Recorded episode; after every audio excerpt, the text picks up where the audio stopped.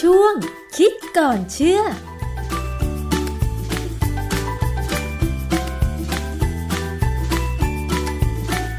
พบกันในช่วงคิดก่อนเชื่อกับดรแก้วกังสดานนภัยนักพิษวิทยากับดิฉันชนาทิพไพรพงศ์ค่ะ วันนี้นะคะเราจะมาคุยเกี่ยวกับเรื่องของกัญชากันอีกสักครั้งหนึ่งค่ะคุณผู้ฟัง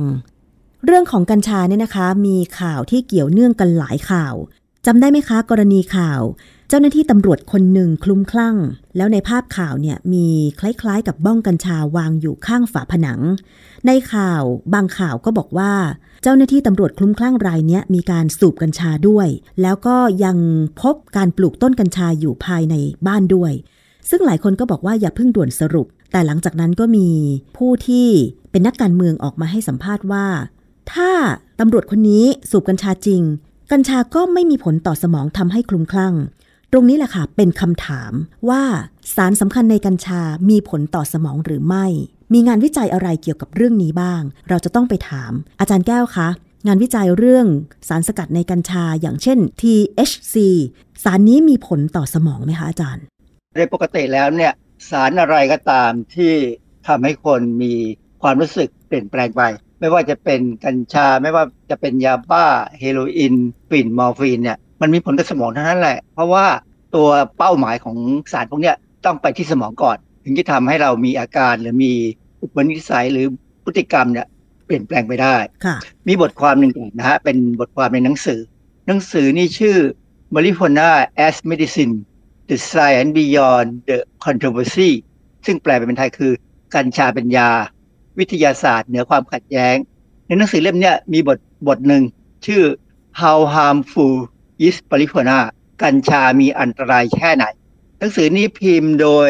National Academic Press เป็นสำนักพิมพ์ของรัฐบาลอเมริกัน ซึ่งเราดาวน์โหลดหนังสือฟรีเลยมาดูได้ค่ะผมดาวน์โหลดมาดูแล้วก็เปิดพลิกๆดู มีส่วนหนึ่งที่สรุปว่าปัญหาที่เกิดจากการเสพกัญชาเป็นเวลานาน ก่อให้เกิดโรคในลักษณะการติดบุหรี่ เช่นโรคปอดต่างๆ เสี่ยงต่อมะเร็ง ภูมิต้านทานต่ำลง และมีปัญหาที่รุนแรงต่อผู้ป่วยที่เป็นเอดส์ตลอดถึงอาการทางสมองคือไซโคซิสที่แสดงออกได้ทั้งซึมเศร้าและคลุ้มคลั่งค่ะหนังสือเนี่ยเขารวบรวมข้อมูลงานวิจัยทั้งหมดมาค่ะและถึงเขียนออกมานะอ๋ฮะอ ที่เขารวบรวมงานวิจัยทั้งหมดนี่ ยกตัวอย่างได้ไหมคะ ว่ามีงานวิจัยอะไรบ้างเกี่ยวกับกัญชาที่มีผลต่อสมอง และอาการที่แสดงออกเช่น ซึมเศร้าหรือว่าคลุมคลั่งเนี่ยค่ะ คือถ้าเอาบทความที่ค่อนข้างจะทันสมัยหน่อยนะฮะตีพิมพ์ในวารสารลันเซ็ตปี 2019 เนี่ยเขามีบทความที่แปลเป็นภาษาไทยว่า การใช้กัญชา มีส่วนร่วมในการแปรผันของอุบัติการของโรคจิต ทั่วยุโรป อันนี้เป็นงานวิจัยแบบ ระบาดวิทยานะแบบที่เราเรียกว่า multi center case control study เขาเป็นการรวบรวมข้อมูลตั้งแต่วันที่ 1 พฤษภาคม 2010 ถึง 1 เมษายน 2015 โดยวิเคราะห์ข้อมูลจากผู้ป่วย 901 ราย ที่เริ่มป่วยเป็นโรคจิต โรคจิตก็คือไซโคซิสนะฮะ โดยมีกลุ่มควบคุมจากประชากรแหล่งเดียวกัน 1,237 คน และพบว่าการใช้กัญชาที่มีฤทธิ์ แรงสูงคำว่ามีฤทธิ์แรงสูงเนี่ยคือมี THC มากกว่า 20%ค่ะหรือว่าคำนวณเป็นน้ำหนักของ THC คือ 10 มิลลิกรัม ขึ้นไปต่อ 1 หน่วยบริโภค คือคนที่ใช้กัญชาที่มีฤทธิ์แรงสูงเนี่ยทุกวันมีความสัมพันธ์กับอัตราการเพิ่มขึ้น ในการเกิดโรคจิตเวทถึงเกือบ 5 เท่า เมื่อเทียบกับผู้ที่ไม่เคยใช้เลยค่ะคืออย่างนี้ ในต่างประเทศเนี่ยนะ ในอเมริกาบางรัฐ แล้วก็ในยุโรปบางประเทศเนี่ย มันมีการใช้กัญชาได้ โดยแบบต้องตามกฎหมาย แล้วกัญชาพวกนี้จะปรุงเป็นพิเศษ ก็คือมี THC สูงค่ะดังนั้นเนี่ยมันจะเป็นเรื่องที่เป็นปัญหา แล้วก็บอกว่าการค้นพบเนี่ยยืนยันหลักฐานก่อนหน้านี้เกี่ยวกับผลกระทบที่เป็นอันตรายต่อสุขภาพจิตของการใช้กัญชาทุกวัน โดยเฉพาะกัญชาที่มีฤทธิ์แรงสูงเนี่ยที่สำคัญคือบทความก็ระบุว่า การใช้กัญชาส่งผลต่ออุบัติการของโรคจิตอย่างไรเขาบอกกระบวนการเลยนะค่ะซึ่งถ้าจะอธิบายเนี่ยมันยาวไปหน่อย อาจารย์ช่วยสรุปสั้นๆ หน่อยได้ไหมคะว่าทำไมการใช้กัญชาถึงส่งผลต่อการเกิดโรคจิต คือเวลาเรา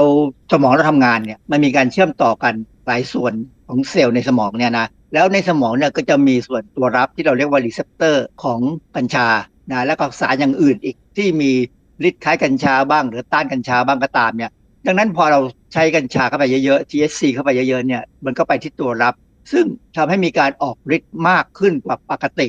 ความจริงในร่างกายเรามีสารเคมีที่มีฤทธิ์คล้ายกัญชา ซึ่งสร้างเองเราสร้างเอง มันทำให้รู้สึกเป็นสุขค่ะทำให้สนุก แต่ว่า THC เนี่ยมันออกฤทธิ์แรงมากไป มันเป็นสารที่มากเกินไปทำให้คือสนุกเกินจนร่างกายเนี่ยบอกว่าเหมือนกับหลอนไปเลย หลุดไปเลยจากโลกนี้ค่ะดังนั้นเนี่ยเขาถึงบอกว่า หน่วยงานด้านสาธารณสุขต้องรับทราบว่ามีปัญหาดังกล่าวควบคุมไปกับการที่มันกัญชามีคุณสมบัติเป็นยาค่ะ คือบ้านเราเนี่ยเราเชื่อเรื่องกัญชาเป็นยา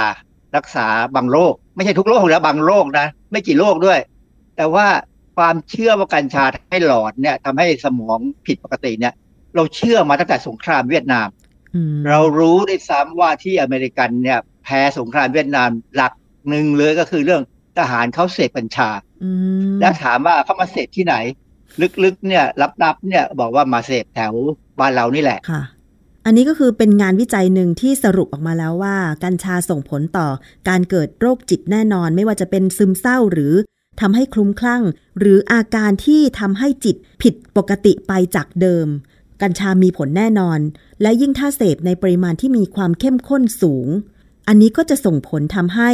เกิดโรคจิตเร็วขึ้นหรือเปล่าอาจารย์ ครับมันมีงานวิจัยอันหนึงเป็น case report นะฮะเป็นรายงานของคนไข้แต่ละคนเนี่ยนะที่เขามีปัญหาเนี่ย case report อันนี้ตีพิมพ์ในวารสารชื่อ Cureus ปี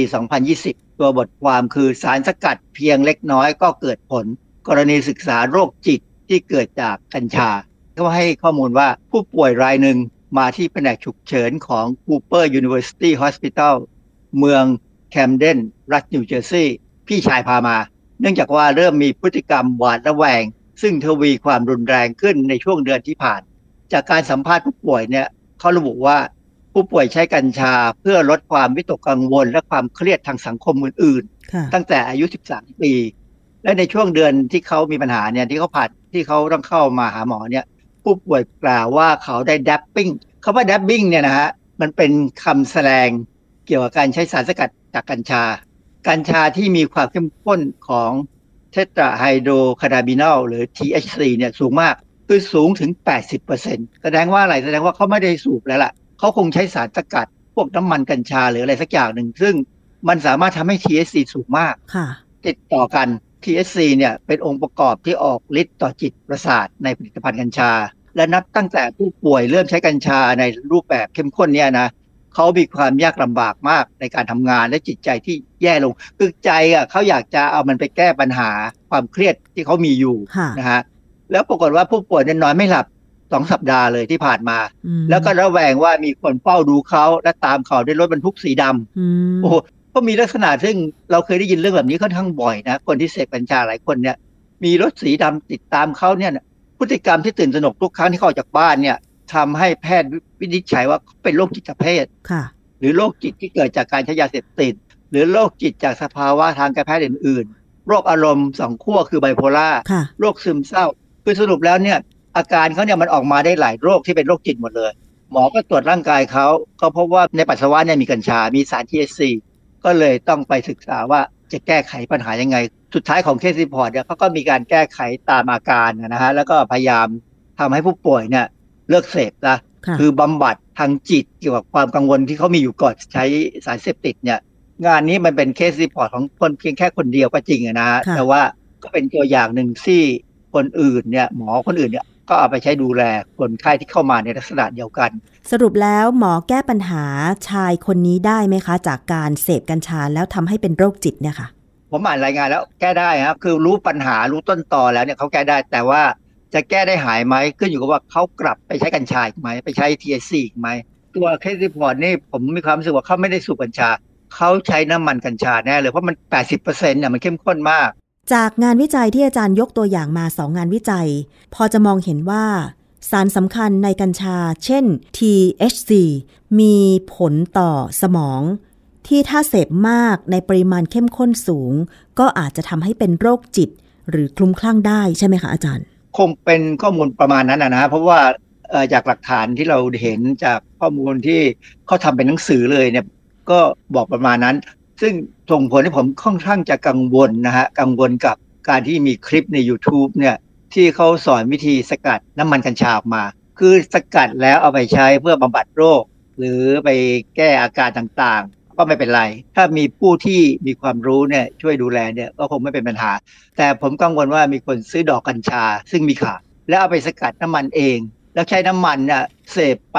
ในลักษณะที่เมื่อกี้เรามี case report ว่ามีหนุ่มคนหนึ่งที่เขาใช้สารสกัดของกัญชาแน่ๆเลยเพราะ 80%เป็น THC เนี่ยก็คือลักษณะให้น้ำมันกัญชาเนี่ยถ้ามีคนเอาไปใช้แล้วก็เกิดอาการคุ้มคลั่งขึ้นมาเนี่ยจะก่อปัญหาไหมค่ะ อาจารย์กำลังกังวลว่าถ้าเอาดอกกัญชาแห้งไปสกัดเป็นน้ำมันกัญชาใช้เอง โดยที่ไม่รู้ว่า ในน้ำมันกัญชานั้นมีปริมาณความเข้มข้นของสาร THC CBD หรือสารอื่นเข้มข้นเท่าไหร่เนี่ยจะเป็นอันตรายใช่ไหมคะทำให้ใช้แบบไม่จำกัดปริมาณและความเข้มข้น อาจจะส่งผลต่อสมองเร็วและแรงใช่ไหมคะอาจารย์ คือคนที่ทำเองใช้เอง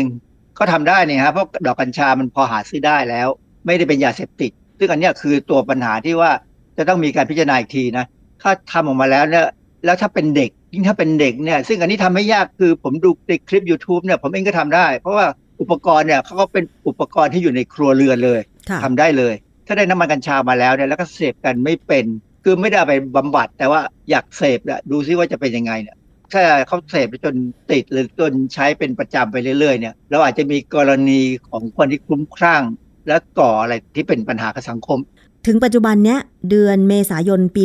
2566 เนี่ย กฎหมายควบคุมการใช้กัญชายังไม่มี แต่ก่อนหน้านี้มีการอนุญาตให้ปลูกเองได้แล้ว โดยไม่ผิดกฎหมาย แต่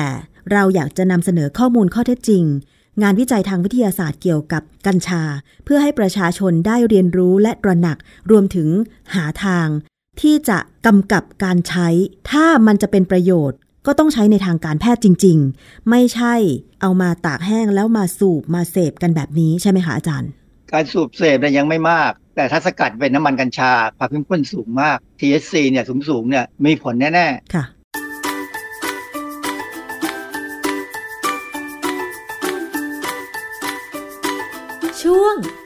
ก่อนเชื่อ